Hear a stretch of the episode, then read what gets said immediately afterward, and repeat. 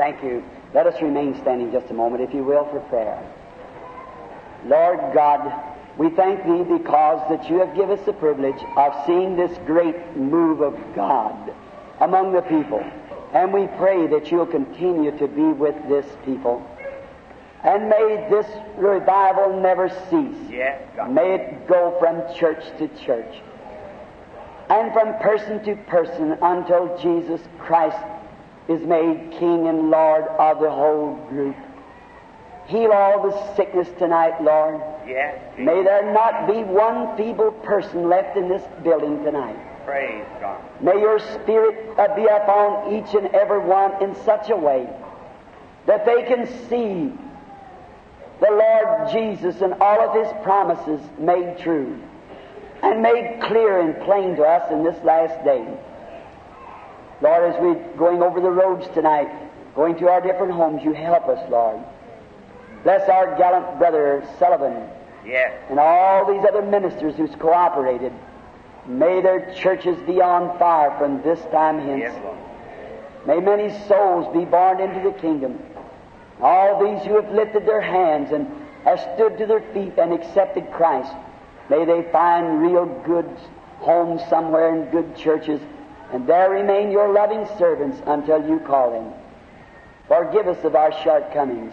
And if we have did or said or thought anything that was contrary to you, forgive us, Lord. Now we would ask you to break the bread again for us tonight. May we have divine fellowship around the Word. For we ask it in Jesus' name. Amen. You be seated.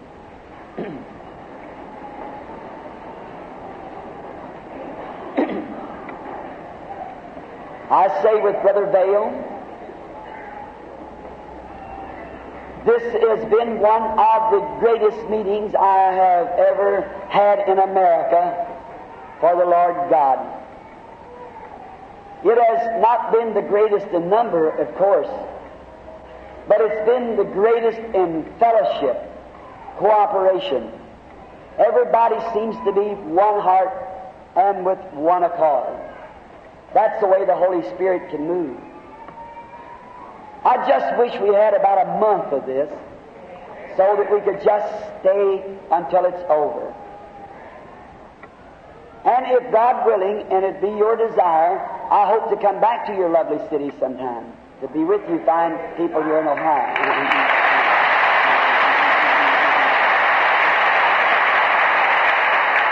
Thank you. That makes me feel real good and welcome. I hope when I come back that I'm not all worn out like I've been this time. With a rundown voice, I get about three weeks now of rest before going into a solid month with two days, I believe it is, or three days in the month. All New England states. And now, the Lord willing, after the service, we journey on towards Jeffersonville, our home. And that'll be my last service, and I believe next Sunday's Easter. That's when I'm to be 25 years old, you know. So, thank you. And I, trusting that uh, the Lord will bless us, and to you tabernacle folks around, Brother Neville, uh, the Lord willing, we'll have Easter sunrise service Sunday morning at the tabernacle for you who are near. And then there'll be a message on the resurrection, then a healing service, and we expect to be a real day of blessings from the Lord at the tabernacle Sunday morning. And we trust that you here in Ohio and the different places will also have a great time Sunday morning and every morning from now till we meet our Lord in the skies. To, Miss, to our brother who Sullivan and to all the cooperating ministers, I want to thank you with all my heart. I thank you for myself and for my whole party. It's been a privilege to minister with you, brethren, and to have this fine fellowship.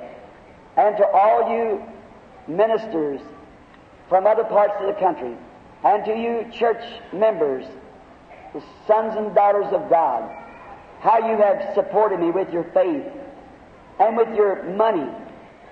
Billy was telling me on the road over that all things will be paid off. Don't owe nothing. The Lord has blessed us. And also, Brother Vayle wanted to thank you for a nice love offering for himself. And I want to thank you for my love offering.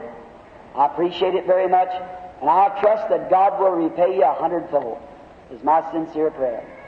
And now, we want to say we appreciate the people letting us have this auditorium. I don't know whether any of their representatives are here or not from the school. And I certainly thank you, gentlemen, with all my heart. And I trust that every student that comes from this school will find Christ as personal Savior. It'll be my great, sincere prayer.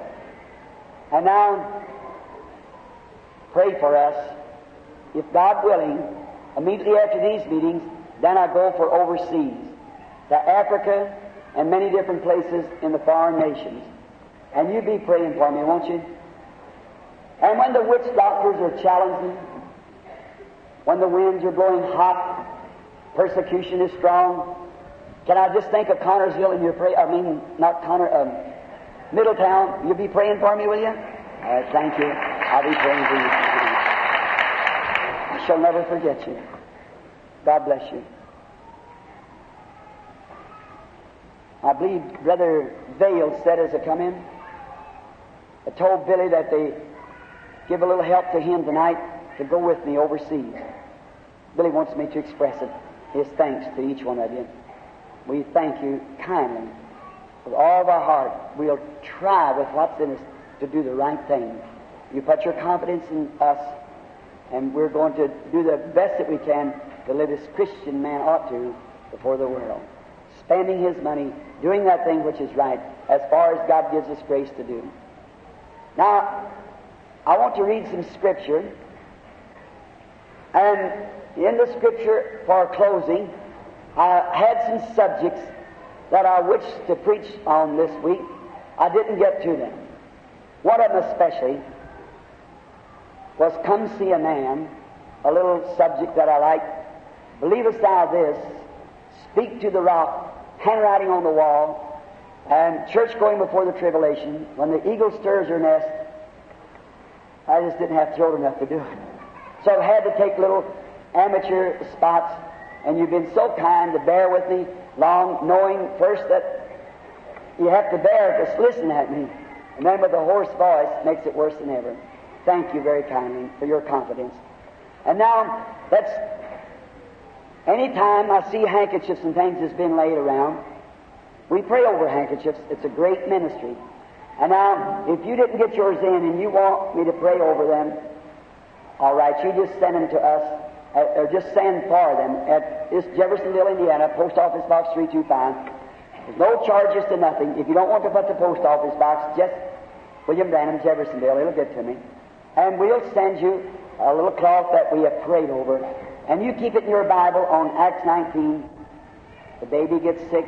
You say, God, this represents a prayer of faith that's been prayed in my behalf. Then write your testimony. We just have wonderful healings like that.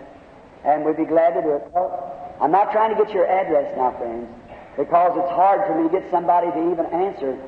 But I don't have any programs to sponsor anything. That isn't it. We just send it to you absolutely free. Anything we can do to help you, you just let us know. We'd be glad to do it. Now, before approaching the Word, well, let's just have another word of prayer. Lord God, this is your word that we're approaching. No man, no matter how well prepared he is, he's altogether insufficient to handle the Word of God. For it is of no private interpretation, as we read in the Scriptures. But it has been revealed by the Holy Spirit. And we would ask that the Holy Spirit would come tonight and interpret the Word that we shall read. Sink the seed deep into the hearts of the people. And that we might speak the right thing and hear the right thing. That God would be glorified. For we ask it in the name of His Son, the Lord Jesus. Amen. I wish to read from Revelations tonight, the third chapter, and the 20th verse. And this is addressed to the church age that we're now living, the Laodicean church age. And many of you, when you go home, I wish you just read that chapter through. But I wish to read for a text, the 20th verse. Behold, I stand at the door and knock. And if any man will hear my voice and will open the door, I will come in to him and will sup with him and he with me. This is an unusual text. It gives us a picture of someone knocking at a door. I can't think just now who the artist was that spent a lifetime painting that picture of Christ knocking at the door. But after the picture was painted, you know, any famous picture has to go through the Hall of Critics before it can go in the Hall of Fame. That's the way the church is. The church first has to go through the Hall of Critics before it can be taken in the rapture and put in the Hall of God's fame. All that live godly in Christ Jesus shall suffer persecutions. So you see, you've got to be criticized. You've got to be made fun of. There's no other way around it. So, this great artist, when he had painted this picture, and it was going through the critics, one critic, he said, Sir, your picture is a wonderful picture. But there's one thing that you forgot in painting your picture. And the artist said, Sir, what have I forgotten? He said, You've got Christ painted. His picture, his portrait looks very fine. And the building looks like uh, someone's home. But there is no latch on the door. So he's knocking on a door that doesn't have a latch. And the artist said, Oh, no, sir. You see, in this case, the latch is on the inside. And that is true. The latch is on the inside of your heart. It no matter how much you see, or how much you say you believe, how religious you are, you must open your heart to receive Him. No one can open it for you. Your priest cannot, your pastor cannot, your mother or your daddy cannot, your sisters or brother cannot. You have to do that alone. And in this text tonight, it is addressing the Laodicean church age, which is the last church age. And did you notice according to Scriptures, this might not agree with many people's theology, and that's all right. I could be wrong. Many times I'm wrong, no doubt.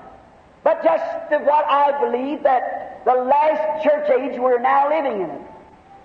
If you'll watch how how the church ages come, one was a bright one, the other one a little farther, a little darker, then the 1500 years of dark ages, then Luther, then Wesley, then Pentecost. And he was standing in the midst of the seven golden candlesticks, which represent the seven church ages, with his hands out and to look upon as Alpha and Omega, first and last. The highest candlestick was the darkest, of course. And in this last church age is supposed to receive the same light that they had in the first, Alpha to Omega. But the pitiful part in the Scriptures we are learned here that he said, Because you say I am rich and am increased in goods. You see the condition of the church today? Here such a little old dried up man and woman sitting here on the front seat. Who are my friends, brother and sister Kidson, or Kidd, I believe it is. Who was preaching the gospel before I was born. And if I should call them to this platform tonight and let them tell you of some of their experiences down along the line where they went hungry, kicked out of the cities and run out of the places for the cause of the gospel, they'll tell you tonight the church and all of its fine decoration and high spires is a thousand times colder than it was in that day. Ought to invite this little man and woman to your church sometime. Let them tell you the story of the early days, 50 years ago. But we think that we are better off now than we've ever been. We're worse off now than we've ever been. He said, Because you say, I am rich and increased in goods, and I have need for nothing. What is it? We have the best preachers, polished scholars, the best buildings, the best pews, some of the best organs, and singers, trained voices. I heard a good quartet singing as I come up. I love old time singing. I think there's nothing more beautiful than real good singing. And I hate to hear an overtrained voice. I hate to hear someone trying to sing that holds their voice till they're blue in the face and then just let out some sort of a squeak. You're not singing to the glory of God. You're trying to see how long you can hold your breath. I like old fashioned, heartfelt Pentecostal singing with the hands in the air. If you couldn't carry a tune in a coal bucket, I think it's really heavenly. Singing in your heart, making melodies unto the Lord. That's the kind that God wants from your heart. If you can't sing, make a joyful noise to the Lord. The Scripture said so. Now, we notice also that he said, Because you say that you are increased in good and have need of nothing, knowest thou not that you are poor, you are blind, miserable, wretched, naked, and don't know it? If a man on the street that was poor, miserable, blind, wretched. If that man knew it, he'd try to hide himself. If he was naked, he would try to get some clothes. He would try to make things better.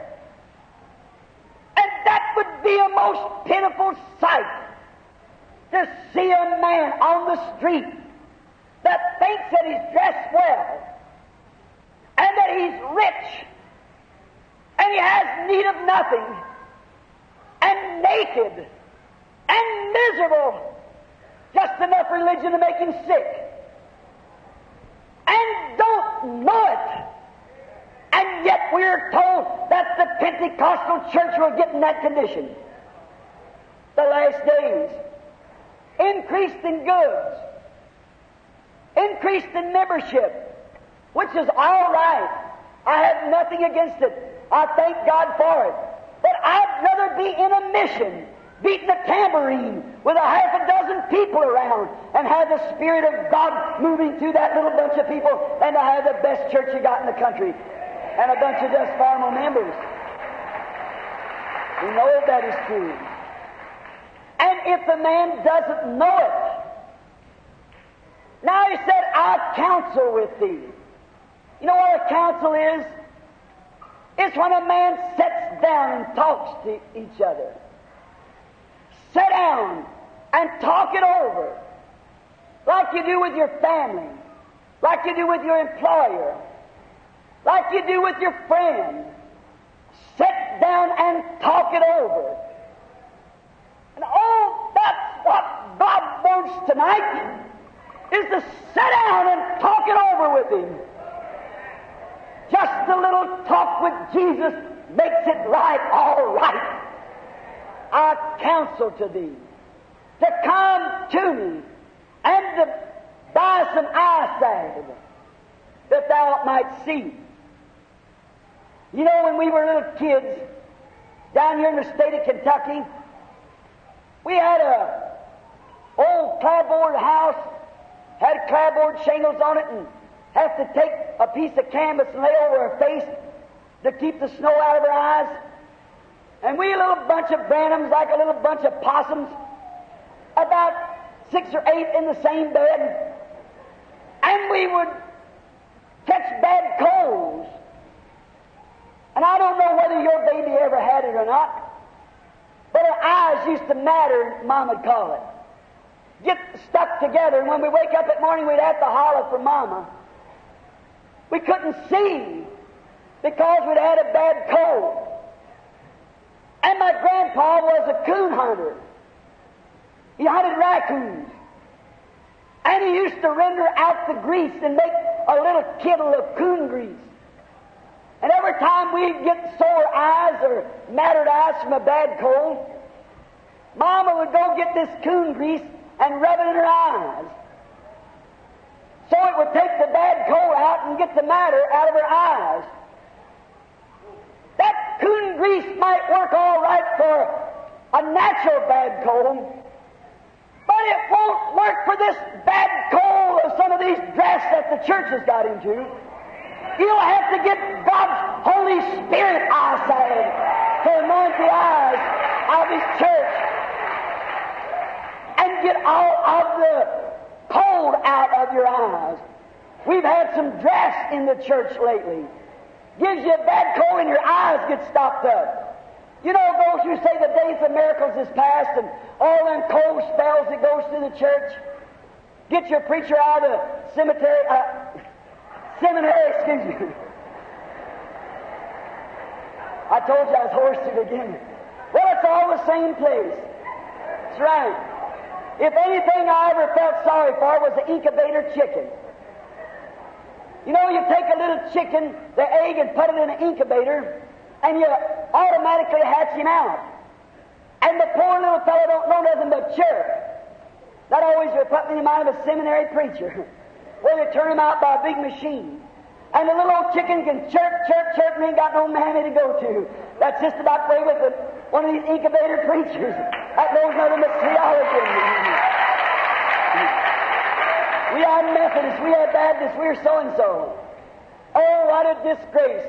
But God said, Counsel with me, and I'll give you some eyesight that'll open your eyes, and you can see that you're miserable, wretched, blind, and naked, and don't know it. Till your eyes come open, you'll never realize it. You've got to get your eyes open. Now, this is a standing picture, and in the midst of all of this condition, yet Jesus said, I stand at the door and knock. Now, what does a man knock at another's door for? He's knocking because he wants to gain entrance. He wants to speak with you. He wants to counsel with you. Talk things over or maybe do something for you, or ask something of you. And down through the age, there's been many great men stand at doors. For instance, what if uh, in the days of Caesar, Caesar, Augustus Caesar, what if he would have went down to a peasant's house and knocked at the door? And that peasant would have come to the door, the poor man, and he had seen that great Caesar standing at the door, he'd have fell on his face. And he'd have said, Oh, great Caesar, come into my house. You have honored me. Come in. If there's anything here that you want, you can have it. Ask me anything to do. I'll do it. Because you've honored me by coming and knocking at my door. Or what if a, a German soldier, a little footman, would have heard a knock at his door a few years ago, and standing at his door when he opened was the great Führer of Germany, Adolf Hitler. This little fellow would have opened the door and would have looked and seen the great Hitler standing there. He would have come to attention with this German salute and no doubt with joy the tears running down his cheeks. He had said, Great Führer of Germany, I've been blessed for you coming to my house. Come in. If there's anything here that you want, you can have it. If there's anything that I can do, I'll gladly do it. For you are the greatest man in Germany. Or say, what if President Dwight Eisenhower tonight come to the door of the best Democrat there is in Middletown? You'd feel honored. Why? He's the President of the United States. He's one of the greatest men there is in the nation. You might differ with him on politics, but any of you good Democrats would like to have the honor of having President Eisenhower to visit your house. You'd say, Come in, Mr. Eisenhower.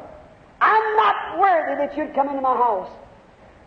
But you just make yourself welcome, sir. Anything that I can do, just tell me and I'll do it. Or just recently, the Queen of England made a visit here to the United States. And what if she would have come down here in Middletown or one of your cities where you're from to your house and you'd heard a knock at the door and you'd went to the door and she would have said, I am the Queen of England. Oh my! You would have said, Welcome in, Your Highness. And if there's anything in my home that you want, you can have it, though you're not her subject.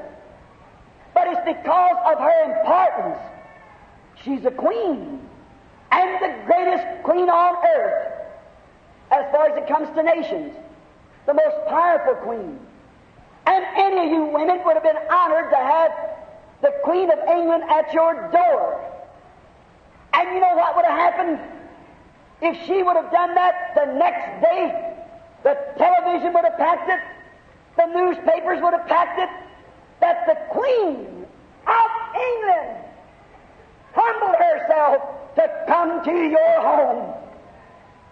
But oh, who's more important than Jesus? Who's any greater than He is? And who's more turned away than He is? Think of it just for a moment. How many thousands of hearts has He turned away from daily? And who's more important than Him? And if the Queen might have been wanting something of you, our Honorable President Dwight Eisenhower might be wanting something from you. But Jesus wants to give you, on His cause, the best thing that was ever given on the earth eternal life. Oh, this cruel hearted world! It well expressed itself when it said, Give us Barabbas and take Jesus.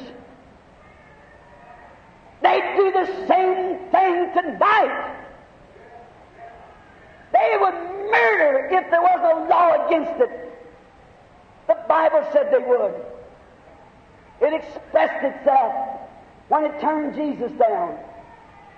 Now, Jesus can knock on your heart and you tell your neighbor about it. He said, Now, wait, wait, wait, you're going off on the deep end. And if you would accept it, they'd criticize you and make fun of you. And if the newspapers had anything to say about it, it would be critical. You can bet on that. Who's more important, the Queen of England or the Lord Jesus Christ? We appreciate our newspapers.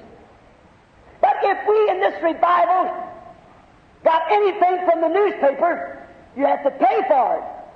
And then it has to be censored before it's wrote up. And what's newspapers for? To inform the public what's going on. That's what free press is for. But Jesus has saved hundreds of people in here this week. Many has been healed and tucked from chairs and cots.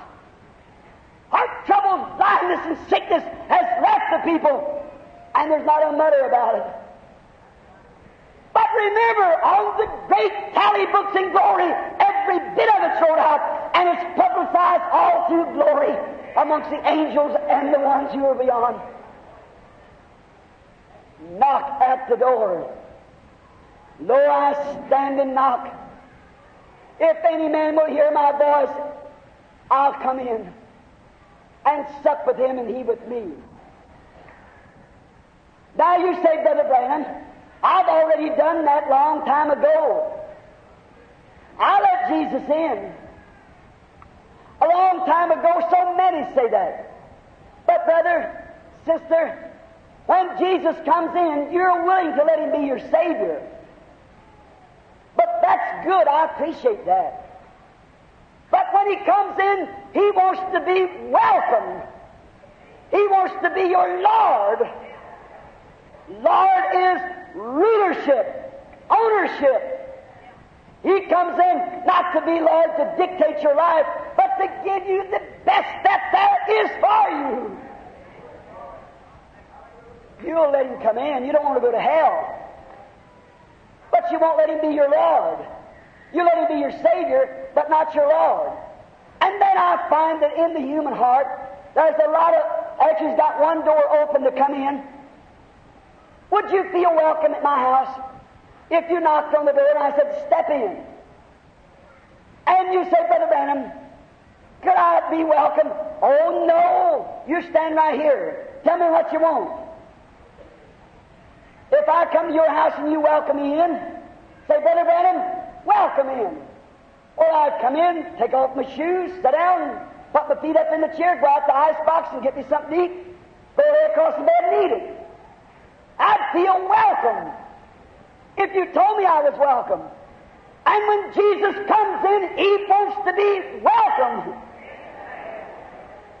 But we've got little secret doors, little bitty doors in our heart that we don't want Jesus in. Over to the right hand side of the human heart, after Jesus gets in, is a little door called pride. Oh, I will receive Him as Savior. Don't you try to tell me the way I have to dress and the way I have to do. Oh, if I have to let my hair grow out, if I have to stop smoking cigarettes or quit going down to the pool room, I don't want nothing to do with it. Don't worry, he won't stay long. Pride. There's another little heart door in there called your own private life. You don't want nobody dilly dallying with that.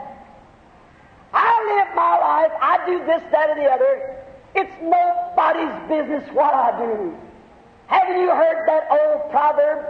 But I tell you, you are not your own. You are bought with a price and you belong to God. You have no right to your own privacy. God should know everything, and He does know everything that you do. And He should have a right to that door. And there's another door in there. And that door is called faith. Oh, that is a, quite a door. You say, now look, oh, I've accepted Jesus as my Savior. But I don't believe that today's are miracles are today. I just can't believe it. He wants to get in that door. If he can ever open that door and stand there as Lord, brother, you'll believe every word God wrote in his book. But how are you going to do it when he got some kind of a church laws tacked up on the door? Stay away, Jesus. Don't you try to tell me any of that old stuff that you're the same yesterday, today, and forever. You can stand I don't want to go to hell. I want to be popular in church. But you can't control me because I know better. I'm a scientist. Reminds me of one day I was herding cattle up in the mountains. And I went hunting that fall for elk, way high. And the storms hadn't come yet to run the elk down in the lowlands. And for about 35 miles, there was nobody but myself and the rancher, and he went the other way. We was going to meet in three or four days. And just to watch how God works. And there come up a storm that time of the year around October in Colorado. It'll rain a while, then it'll freeze, and then it'll snow, and then it'll rain, the sun will shine. And it come up such a storm of twisting and blowing, and I got behind a tree and stood back there. And as the storm was past, I come out, listened, and away back down through the valley, I heard the old bull elk begin to bugle. Brother Roy Roberson, you know what I'm speaking of? It had scattered the herd. Oh, just to hear that call, I began to weep. And way back up towards Ethel Creek, I heard an old coyote begin to holler, and the mate answered in the valley. My mother's a half Indian, and there, my conversion never took it away from me. Oh, I love nature. I begin to weep, and I notice the sun setting, shining through the crevice of the rock, reflecting against the evergreen scrolls, and it formed a rainbow. And I said, Oh, that's him. There's seven colors, the seven church ages, Alpha and Omega, the beginning and the ending. And I got so happy till I almost had a spasm. I run around and around and around the tree just as hard as I could, screaming to the top of my voice. If somebody would have been out there, they'd thought a maniac was in the woods. Thought I was out of the insane institution. But I didn't care what anybody thought. I was worshiping the Creator. And I looked again, and around and around the tree I went again. I thought, oh, it's good to be here. It could be easy to build three tabernacles. But as I stood, I thinking, oh, great Jehovah, how great you are. And I heard a little pine squirrel. I don't think you have him in this state. It's a little bitty stickle fritz about that long. Little bushy tail is the blue coat policeman of the woods. The noisiest thing you ever heard. And he had his little head cocked sideways, sitting on a stump by an old blowdown, just chatter, chatter, chatter, chatter, chatter, chatter. And I thought, what you so excited about, little fella? And I wondered what, but I noticed he wasn't looking at me. He cocked his little head sideways and looked down. And I noticed the storm had blown a big old eagle down in there. Big brown eagle. And he come out from under the, the tree limbs. He jumped up there and looked around at me. I thought, Lord, what did I scream when I was shouting? I thought, what do you think about me? You think I'm crazy? And he kept moving his big wings. And I thought, then, Lord, why did you send that eagle and stop me from shouting and praising you? The great creator who makes that rainbow. I thought, surely it's for some purpose. And as I looked at him, I happened to notice. I said, old fella, did you know I could shoot you? Those great big gray eyes looked at me and looked back. He wasn't afraid of me. Boy, I noticed him moving his wings, seeing if every feather was just in place. I thought, there it is, Lord. He's not scared. As long as them wings isn't working order, he knows he could be in them treetops where I can even touch my gun. In a God-given eagle wings and he's got faith in it to get away from trouble, how much more of a man that's born of the Holy Ghost? As long as we know Christ is in you, what difference does it make of what the world's got to say? Or what anybody says? I watched him. He wasn't scared of me. But he wasn't scared of that little old chipmunk, little squirrel, switching that little tail and barking. After a while, he just got enough of it. He made a great big jump, dropped his wings about twice, and he was beyond the timberline. And then I watched him. He didn't keep flapping. He just knowed how to set his wings. And every time the wind would come up that canyon, he'd go higher, higher, higher, until it become just a little spot. I stood there weeping like a baby. I said, That's it, Lord. It's not jump from Methodist to Baptist, from Presbyterian to Lutheran. It's not from one healing service to another.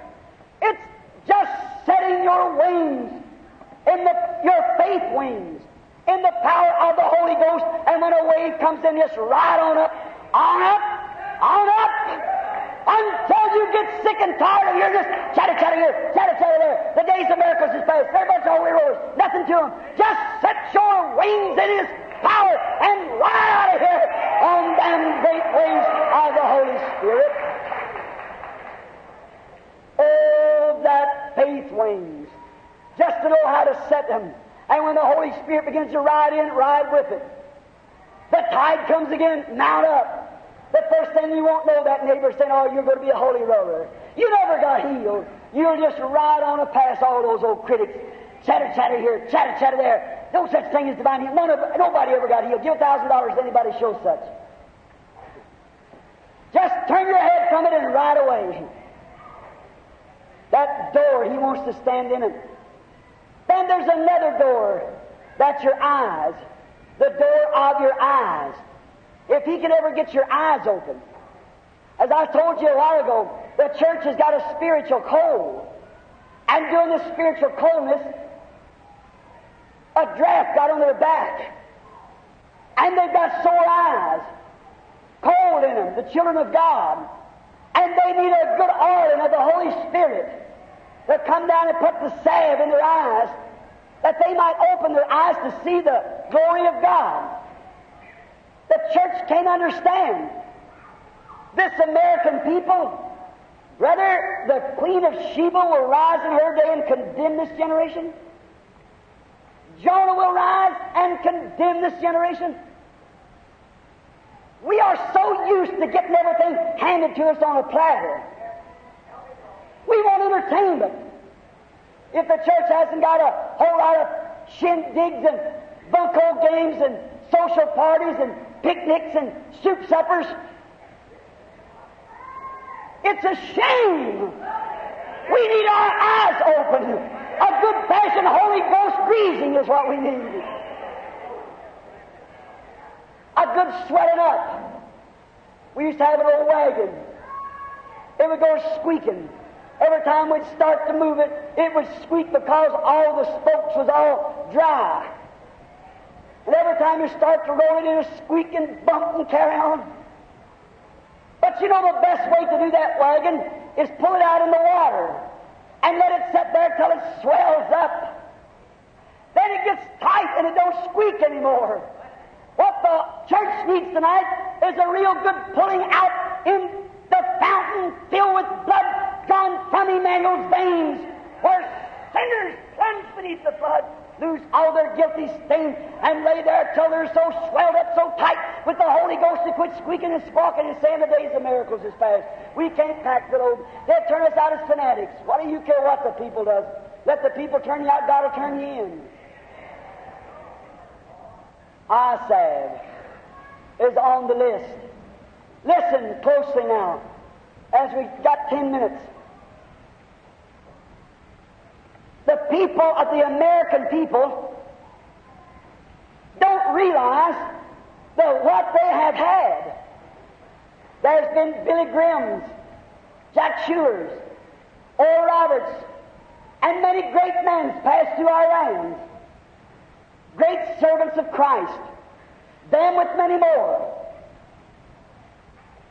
And yet we stand with more ballrooms and more whiskey, more cigarettes, and the church getting farther away from God every year. Why?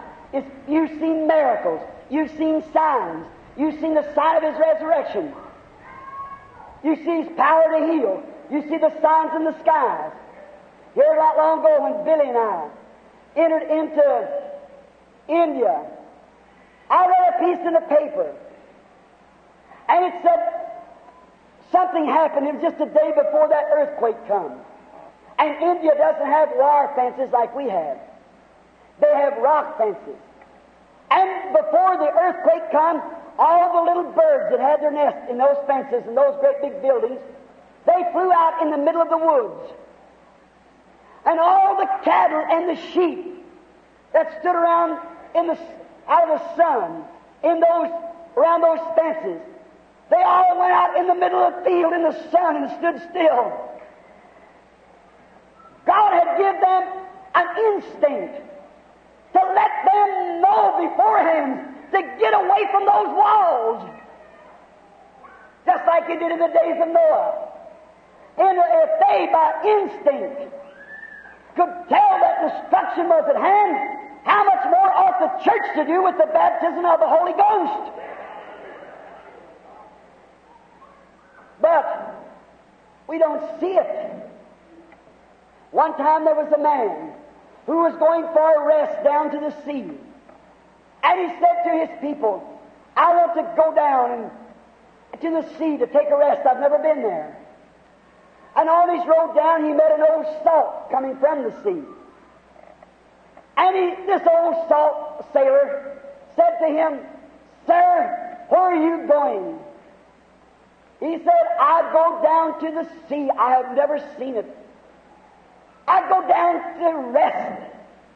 He said to smell its salt water, to watch the great briny waves lick up, and the big white caps break, and to feel the refreshing of the salt air, and to hear the wild gulls as they scream over the ocean. Oh, I'm sure, he said, it'll be so restful. And the old sailor said, Look, sir, he said, I was born on that sea. I was raised on that sea. And I don't see nothing so thrilling about it. Why? He had been in it so long till he got used to it. And it offered him no more thrill. And that's what's the matter with the Pentecostal church. It's seen the baptism of the Holy Ghost strike its people. It's seen them change from streetwalkers to godly, saintly women. It's seen men come out drunkards, alcoholics, and make preachers and gentlemen. And it's seen the great powers of God moving and working and signs and wonders until it's become so common till the Pentecostal church will hardly walk across the street to see the glory of God. It's too common. But just remember, there's coming a time when you'll go from the east to the west, from the north to the south, trying to find it, and you won't find it. The Bible said so. He's so good to us. This nation has been shook from pillar to post, from east, west, north, and south in the past 40 years. It's had every Bible sign that was ever performed. The dead's been raised, the blind sees, the deaf hears, the dumb speaks, the cripples walk, the Holy Ghost manifests all nine spiritual gifts. Great revivals, changing souls, tens of thousands converted to Christ, and still now it's got to a place it's cooled off. It got big churches. It's not persecuted so hard. The people got a whole lot of money. They go buy great big fine churches and take the fire off the pulpit and put it down in the basement. Just like the rest of the churches. Oh, we just don't know how good he's been to us. And India, how I would see those little mammies standing out there on the street with their little belly all swelled out with their babies and saying, Feed my baby. Even if I die, let the baby eat. Nothing to eat. I had about fifteen hundred dollars I collected around. I wasn't putting it in those societies. A guy with a big cigar in his mouth a five hundred dollar ring. The money that I give, I take it and do it myself, and I know I, when I answer to God, it's the truth. And I had about fifteen hundred dollars, and I changed it and got some rupees. I went out on the street to give it to the poor people who needed it. And they had to get a militia to get me in. And Billy and I stood at the window, and them poor mothers and kids dying to die like cardwood and take them out and put them in a cellar and burn them up. No John 14, don't know who they are, just dump them in, cremate them. That's all they die on the streets. We would drop those down, them poor lepers and no arms, crying and run down the street to get a little bit of curry to eat and so stinking. They didn't have arms. Some of them had to lick on the street where they worshiped cattle and things and dirty and filthy. And do you mean that a just God can stand and let us do the way we're doing and get by with it?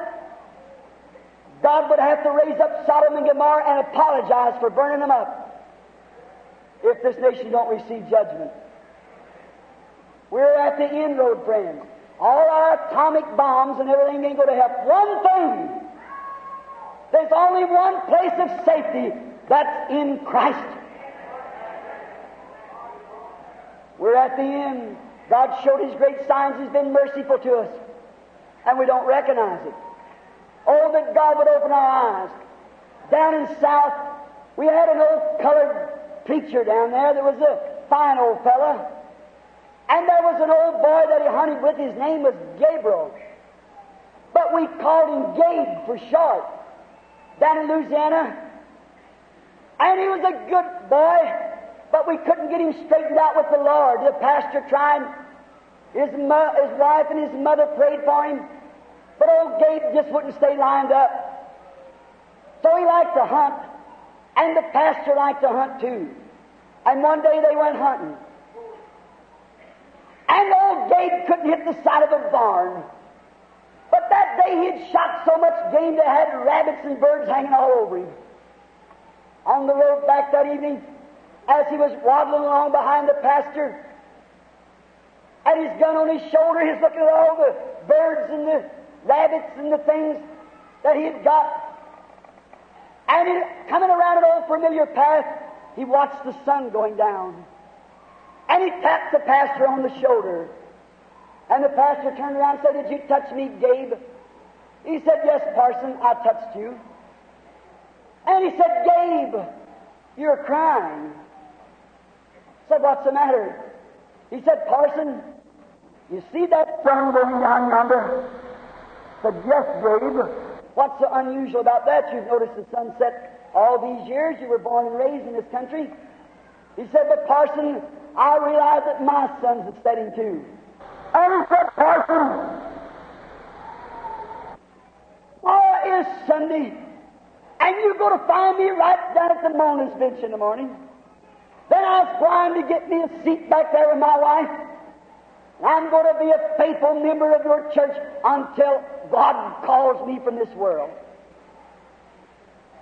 And the pastor said, Well, Gabe, you know I appreciate that. And God only knows how I appreciate that. He said, But Gabe, your wife has prayed faithfully.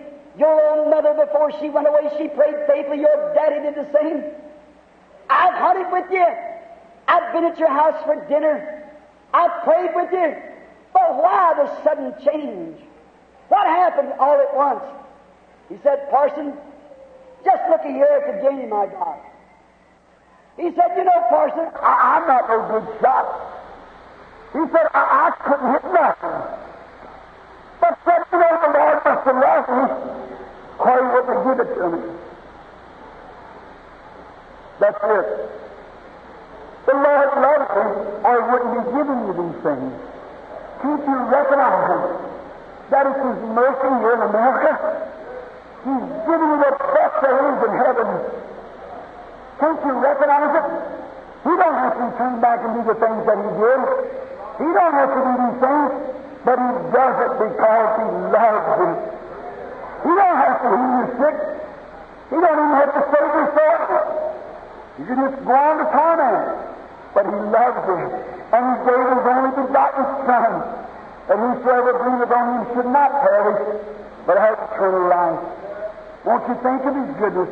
While we bow our heads just a moment for prayer, our sister will give us a card on the organ.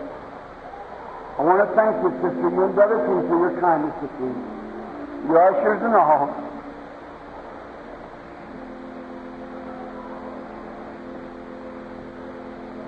Oh, that sweet old organ music.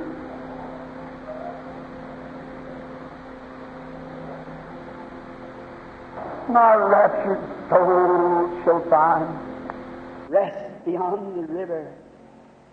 In the cross, in the cross, be my glory ever. I wonder tonight how many sinners here quickly will recognize that God's been so good to you. The other day when you almost had that wreck, that was Him. Saved you. You remember when baby was so sick? Wife was sick. The doctor said, Well, boy, I don't know whether they'll pull through or not, but they got well. Was that? That was God's goodness. The boss had to lay off somebody, but he didn't lay off you. That was God's goodness. He's so close to you. So good to you. Don't you recognize it's Him? Will you quickly put up your hand and say, Forgive me for being so dilatory. God bless you, young man. God bless you over here, son. God bless you. That's right. Oh, my hand. Know that God's been good to you. How about some of you church members that been so cold and farm or against you? And yet you, you've heard of the meetings. God's been good to you. You wouldn't be sitting here tonight if God wasn't good to you. Here sits a man sitting here in wheelchairs. You'd be in a wheelchair too if God wasn't so good to you. I believe God's going to be good to these men tonight and take them out of that wheelchair. These on crutches and crippled, sick, afflicted, blind, heart trouble. Don't want you to put up your hands and say, God be merciful just now. I realize that I've mistreated you. I've not stood. God bless you, young lady sitting here. Keep waving your hand. God bless this lady and the mother and the little baby. God bless you, Sarah. Middle-aged man way back in the back, the lady, young man over to the left. God be with you. Up in the balconies to my left. Up in there, God bless you. That's right, all up in there. God be merciful. All around the sides, down the second balcony to the left. God bless you. That's good. God bless you, little man. God bless you, sir. God bless you, lady. All right, God bless you, little man back there. Balconies to the left, the upper balcony and lower. Would you just read, God bless you back there, lady? I see you, colored brother and sister. That way up in the balcony there. God bless you over to the left. That's good. The balconies, upper and lower to my right. Would you raise your hand saying, God be merciful? I, I, I don't realize, God bless you back there, brother. God bless you up there, young man. God bless you, West, way back there in the corner, those teenagers. All right, back in here. God bless you, young lady. You, you, sister. You, sister. God bless you. What do you do when you raise your hand? You accept Christ. God bless you, sir. The man with his hand up in the back, the gray hair. Oh, my. Right quietly. Let's just really pray. Let's just search out ourselves for a minute. While we sing, Jesus keeps me near the cross. There's a precious fountain. Real slowly now. Be in prayer. Jesus, keep me the cross. There. As he speaks to you, raise your hand. Just found free to without price.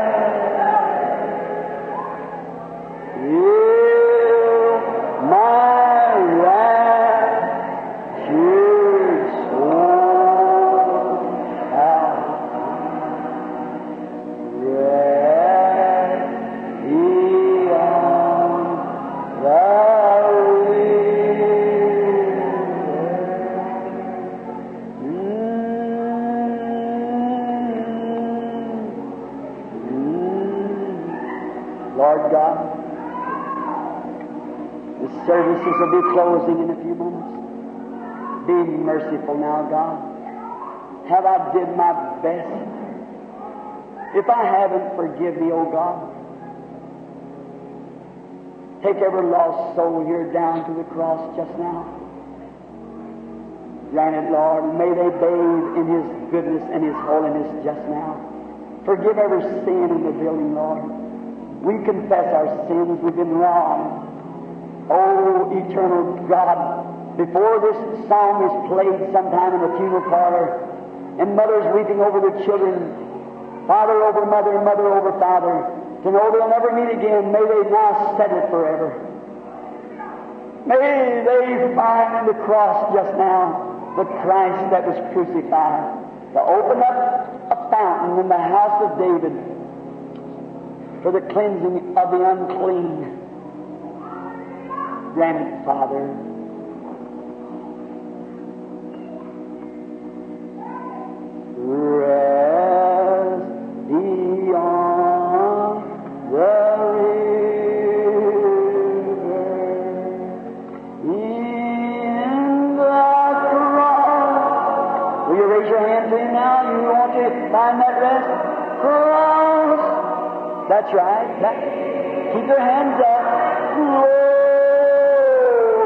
Bless you way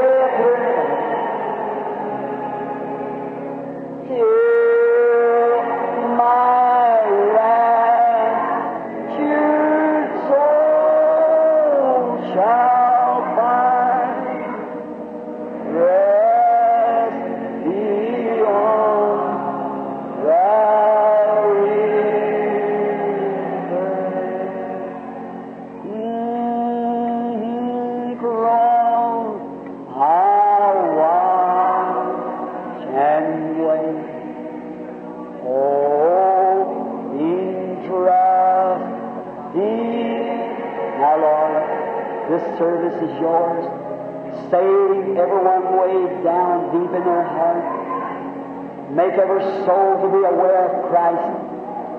May there not be one sinner left in the building, Lord, but what will be saved? Every backslider called back just now. While you stand with your wings over the building, we can feel your presence. We know that thou art here. We thank you for their salvation. May they stay sweet until the day they are called home. Let their glory in the cross be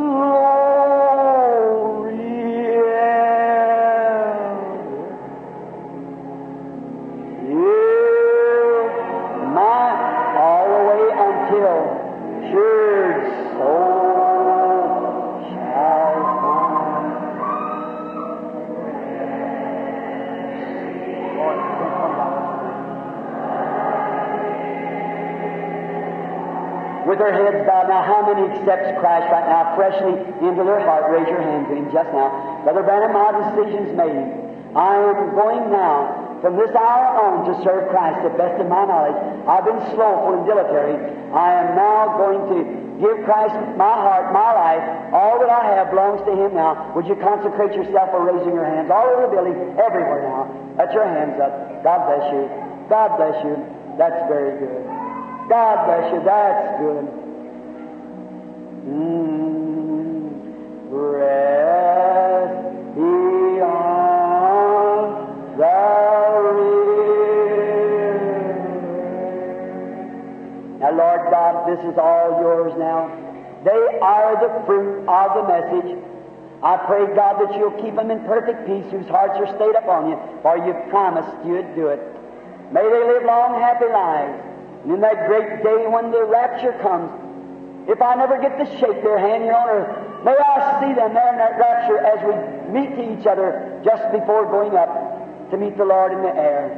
Grant, Lord, that they'll be kept under your power and their love gifts to your Son from the Father. No man can pluck them from his hand. We commit them to thee in Jesus' name. Amen.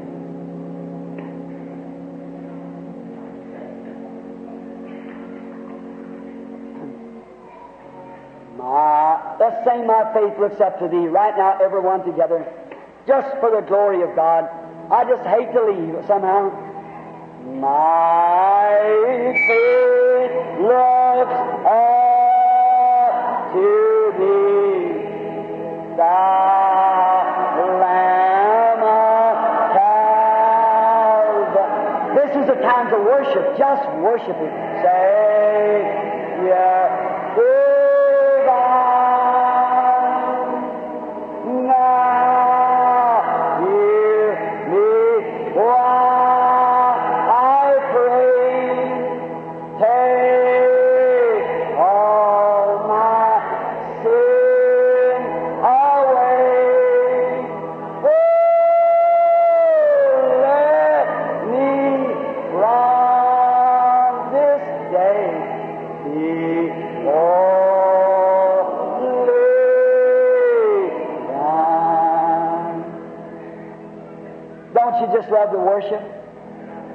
messages sometimes are so cutting with the word. But then, you know, after we've all been corrected and standing guiltless in the presence of the Father, resting upon the grace of the Lord Jesus, I just love to raise my hands and worship Him. Don't you like to do that? How many believes in that? Raise up your hands. Oh my, just worship in song. It's time for the prayer line now. Now the great anticipation sets in. I trust that you believe Brother Vayle has laid the foundation, perhaps before I got here, telling you what to look for. Jesus Christ, the same yesterday, today, and forever. Think of the one that we worship. Now we see that He sure He's forgave our sins. He's sweet and kind to us. Now, let Him appear in you and in me and work His works as He promised to. I want every one of you, every person in the building. Now, we only have about a hundred cards out. I can't call them all. And I know there is such a thing as laying hands on the sick. I believe that. But you bear me record. That's a Jewish tradition. That wasn't to the Gentile church. The Jew said, Come lay your hands on my child, she'll live. The Gentile said, I'm not worthy that you'd come under my roof, just speak the word. There you are. Now, we're Gentiles, and our days are finishing. And the same Jesus that was there showing the kind of signs that he was Messiah, where the Jews recognized it, he never done it through the Gentile age. Now, here he is in the Gentile age, at the ending of the Gentile age, doing the same thing for the Gentiles that he did for the Jews. Speak the word, Lord, and I'll get well. Speak the word. My brother will live, my sister, my wife, my daughter, my baby, my father, my mother. They'll live. Just speak the word. See if he'll do it. Just to get a few people up here. Now, please, give us just about 15 minutes or 20. Then you see, my ministry is not as Brother Roberts and many of them. Brother Roberts is a wonderful man of God. His ministry is laying hands on the sick. He'd line up four or five hundred of you and bring you through here saying, laying hands on you, laying hands on you. That's his ministry. Someone said, Brother Branham, well, Brother Roberts will pray for hundreds before you pray for three. That's correct. That's good. But look, Brother Roberts does what God tells him to do. I have to do what God tells me to do, see? So that's the difference. Now, we're both servants of Christ to serve you in the capacity that God has anointed us for. Now, you out there, many of you won't be called in the prayer line because I can't call you all. I have no way of knowing who's going to be on the platform. The boys come down, mix the cards all up, and give them to you each night. I come down, you say, uh, give me a card that I'll be called in the line. That boy couldn't do it. He don't know where the line will be. First thing, his cards is all mixed up. How many's been here and watched them give out prayer cards? Let's see your hand. See? Mix the cards right up before you. Go around and give it one, two, or whoever wants them. Is that the way they do it? Say amen. Then we don't know who's going to be who. Then I come down and still I don't know. I just say, well, I just start from somewhere, and here we come up. Whatever's up here. Then when the Holy Spirit begins to move and the people get settled down, usually there's a new group each night. How many here for your first time? Let's see your hands. All over the building, your first timers. Look at there. Half the building. Each night it's that way. Now, see, and when the Holy Spirit begins to move, then the people can touch Him. How many believes that He's the high priest right now that can be touched by the feeling of your infirmity? Well, if He's the same high priest, He'll have to act the same way. Now remember this, take me on record, that when a situation arises, don't forget this now, you ministering brethren, when a situation arises, and God acts on that situation, the way He acts the first time, He must act every time when that same situation arises, or He acted wrong when He acted in the first place. How many understand that? Say amen. See? See? We learn more as we grow on. Our, our generations are smarter, as the Bible said. But God isn't any smarter. He's infinite to begin with, infinite, and we're finite. So He's perfect to begin with. He's no smarter than He ever was. He can't be any smarter because He's He's the, he's the very fountain of intelligence. So when he acted and raised the brass serpent for an atonement for the sickness, he has to do the same thing today, and he has. Jesus Christ, his Son. The, the brass serpent didn't pray for anybody, neither did it lay hands on anybody. But they looked and lived. That's what you do tonight. Look and live. His presence is here. Let us call a few people. Now get your prayer cards out. What? See, he told me once, but I forgot what it was. C's. Prayer card C, like in Christ. Prayer card C. And let's begin where? Let's begin with number one. Who has C number one? The lady back there. Number two. Stand quickly. Help me here if you will, somebody. C number one, number two. Who has it? The gentleman coming down the balcony. Number three. C number three. Would you put up your hand if you can? Look at your neighbor. Somebody, Brother Sullivan, you watch those stretchers or uh, wheelchairs there.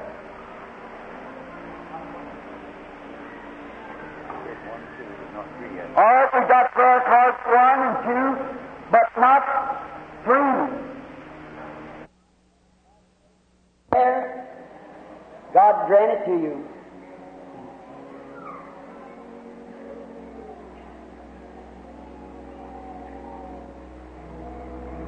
All right, now let's while they're waiting for him to come. I see two more men coming. That may be someone who uh, that's come in was out in the, one of the rooms or something. I think we're on about where we just stop at 15. See there, to get that many lined up anyhow. All right. How many believe that the Lord Jesus remains the same yesterday, today, and forever? He's right here. The only difference in him, he doesn't have a corporal body. And how many believes that he said, I am the vine, ye are the branches?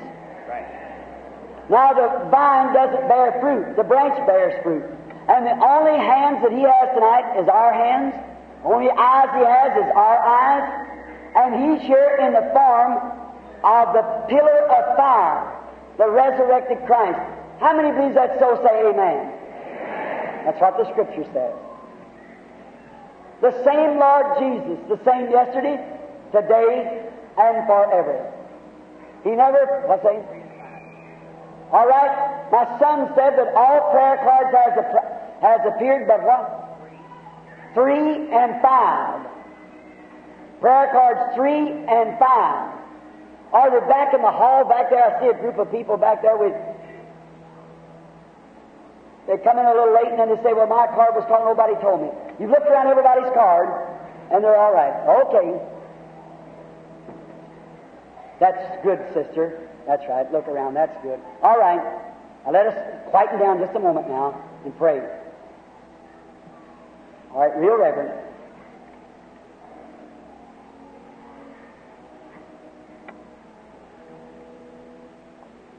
Now, do you see where I am standing? If anyone wishes to take my place, I, will walk away from the platform. I'll be glad to surrender it to any brother that wants to come and thinks that it's not real and can do the same thing. Come. It's a gift. It's a gift sent from God. To what? To make the people see that Christ is the same yesterday, today, and forever. Now, it doesn't take many people. One ought to settle it. How many believes that one firmly proved? When Moses went out in Egypt, he performed that sign one time before Israel, and they marched out with him. You know that's right. Every time he met an Israelite, he didn't say, Look here, watch my hand. Leprosy. Healed. No, no. He did it once, and that was enough. All of them believed him. But God's a good God. Now, here's a lady standing here that I do not know. The woman, as far as I know, is a is just absolutely. I just don't know her. We're strangers, I suppose. Is that right, lady? She's been at another place at one of my meetings, but she says she doesn't know me and I don't know her. Just being in a meeting like someone comes say, I was in, and uh, this city and we'd be in New York. You sat way back up in the balcony or somewhere, how would I know who you were? And besides, if I knew you ever so much, God reveals secrets that nobody but you and Him knows. Now, if I said to the lady, she might be a, she might be a stranger, she could be an atheist, she could be a critic. If she is, watch what happens. How many was at the Windsor meeting to see that critic, that preacher? They packed him out paralyzed and he's still paralyzed. Come on the platform, thought it was some kind of a psychology and wrote on his card that it was such and such and stuff.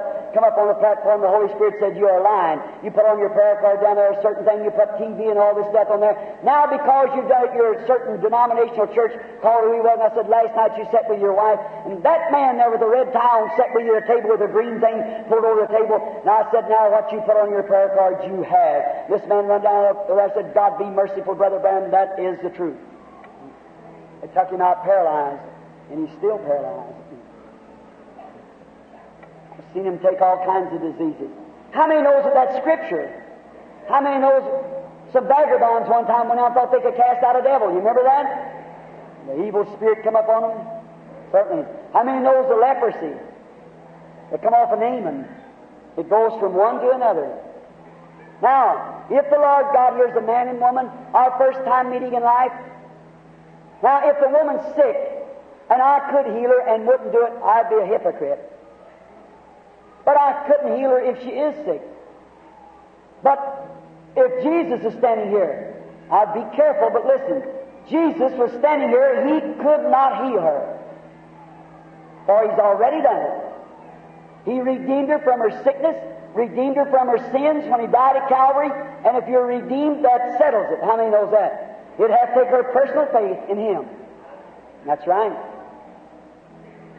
Now, sister, if the Lord will provide and will tell me something that you know whether it's right or not, you be the witness of that.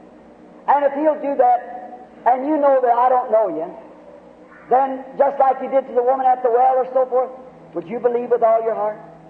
How many artists have promised God if they'll believe, if the Lord will grant that, would you raise your hands and say, I promise God to believe? Here's my hands and the woman's hands too, that we've never met before. Now, you out there without prayer cards, keep looking this way and praying. You're awfully nervous.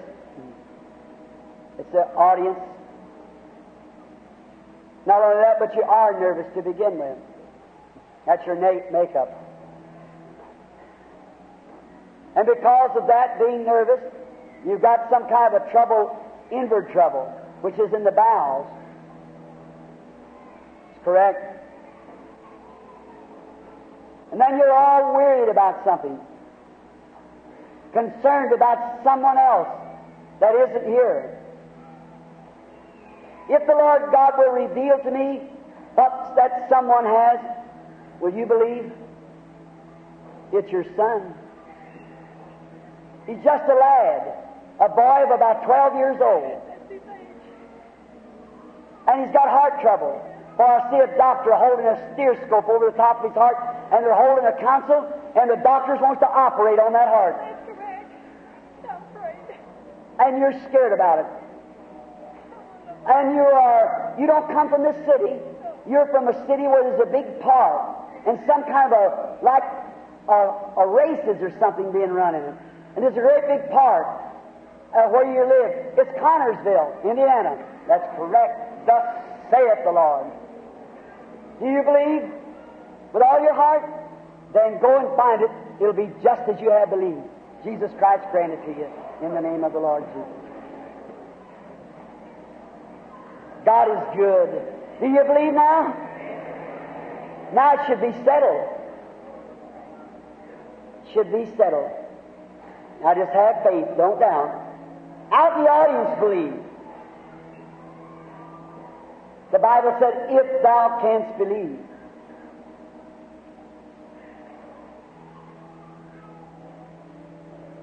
We are strangers, I believe, sir. I don't guess we've ever met, have we? Years ago. Years ago. I don't know you, in other words. Now here's the man. See the scene of the woman at the well? Here's the scene of Philip going finding Nathaniel and bringing him up. I have no idea what that man's standing there for. Not a bit more than nothing. Brother Neville, there's a lady sitting behind you that's a praying. When I spoke that, there was a light hanging above her, and as soon as I said that, the light fell down on her. She realizes right now that there's something happened. A real sweet, humble feeling enshrouded around a woman. If that's right, raise your hand, lady. Am I a stranger to you? Wave your hand. If God will reveal to me what you were praying about, will you receive it? You're praying for your son. And your son has a heart trouble. And he's got a black shadow over him for death. No, I beg your pardon, lady. He's a sinner. The dark shadow, and you're praying for the salvation of his soul. That's what that dark shadow is. Raise your hand if that's true. Hallelujah. I challenge your faith in God. Ask the woman, what did she touch? Nothing. What caused it? Was that faithful pastor sitting there praying? I don't think so. It was her faith that did that. You just believe.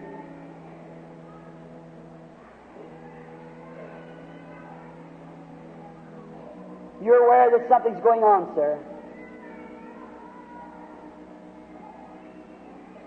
You're not from this city. You're at a city where there's a big lake near it. And you got a ballpark. Looks like Cleveland to me. Ohio. That's where you're from. And I see you at a pulpit, you're a preacher. Exactly right. But you're not standing here for yourself. It's for somebody else. It's a woman. And she's in another city. And that city is a small city. And there's a lot of pine trees growing around it. And there's a, it's on a kind of a hillside, and their main center courthouse, it looks like Kentucky, or it's Tennessee. It's Cleveland, Tennessee. Thus saith the Lord. Exactly right. And your mother-in-law has eczema. It's a nerve condition. She's got it broke out. She's got a lot of complications. And you're standing in her stead. You believe? That handkerchief you got in your pocket over your heart? Send it to her. Don't doubt she'll get well. God bless you. Let's say thanks be to the living God. You just have faith. Don't doubt. I'm a stranger to you, lady. Do you believe the Lord God will grant these things? You are you're here for somebody else. And that somebody else is somebody who played with you when you were young, like a brother. And the man is crippled. He never fell, neither was he paralyzed from paralysis, but it was a blood disease that made him crippled. And you're standing for him. Do you believe he's going to get well? Then you shall have what you have believed. Go and God grant it to you in the name of the Lord Jesus. I'm a stranger to you, lady.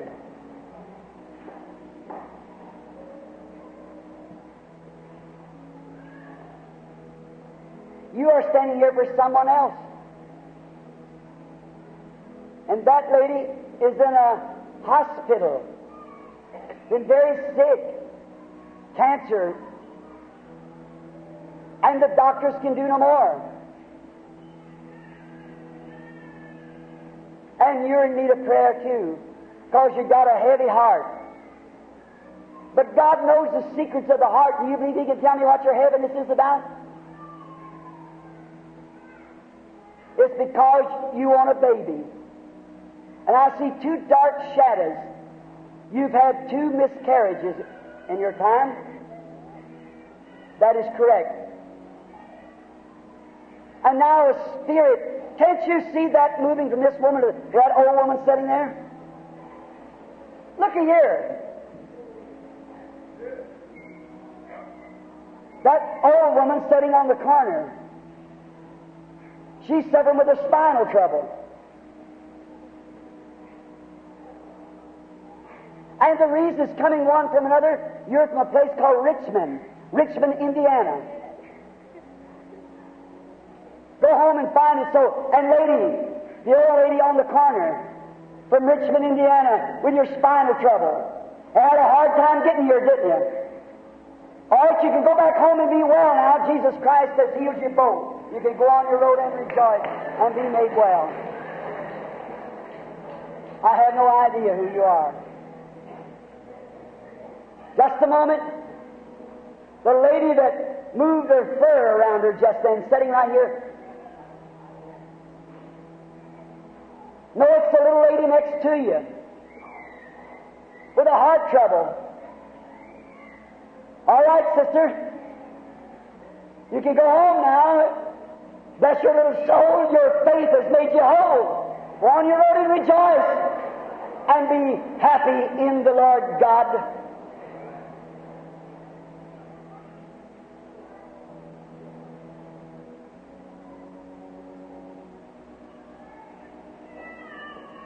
Sir, you believe God will heal that prostrate trouble? Been sitting there believing for a long time, haven't you? Am I a stranger to you?